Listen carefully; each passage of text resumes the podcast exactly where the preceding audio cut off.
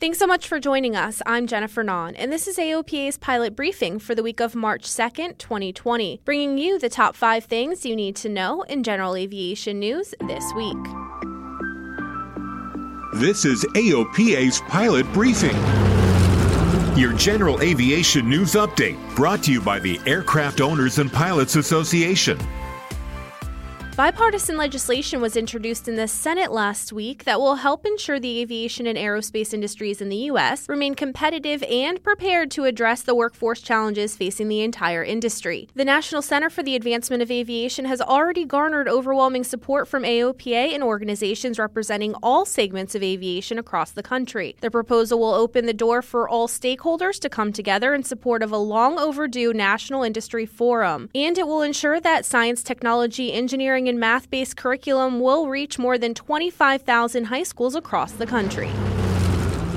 AOPA is applauding the basic intent of a New York bill that would impose helicopter equipage requirements in the interest of safety, but is urging state lawmakers everywhere to resist legislating aviation locally for a few good reasons. New York State Senator Jamaal Bailey introduced a bill in January that would require helicopters to be equipped with terrain awareness and warning systems, as well as a cockpit voice and flight data recorders after the crash in Calabasas, California that took nine lives. The latest details released by the ongoing investigation through the NTSB suggests that poor visibility and loss of situational awareness by the pilot likely played a role in the tragedy. A conclusive determination of probable cause is likely still a year away, and AOPA noted that legislating on a basis of speculation sets a dangerous precedent. Moreover, federal law gives the FAA exclusive responsibility for regulating aircraft and for all operations in the national airspace system.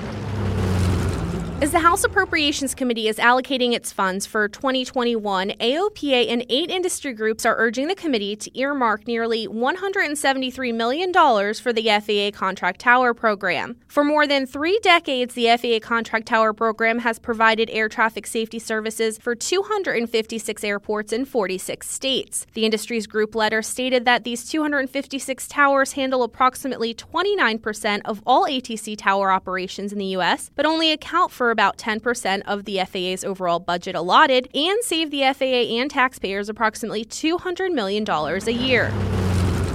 The aviation industry lost one of its leaders last week, and the condolences came pouring in from across the country. Matt Zuccaro passed away just weeks after retiring from his leadership role as president of Helicopter Association International. AOPA president and CEO Mark Baker commented that Matt's retirement from the industry left a huge void in our lives, and his passing brings an even greater loss to us all. Baker continued that Matt was an invaluable and respected leader throughout the industry, and his service to our country and passion for aviation will remain in our hearts always.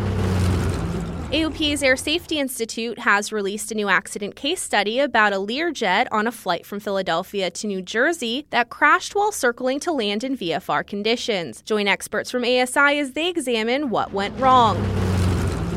To get the full story on everything you heard here today, visit AOPA.org and don't forget to follow us on social media. And if you have an Amazon Alexa device, you can now listen to this podcast by saying, Alexa, play Pilot Briefing on TuneIn. Thanks so much for listening. I'm Jennifer Nahn. Fly safe and fly often, and I'll talk to you again next week.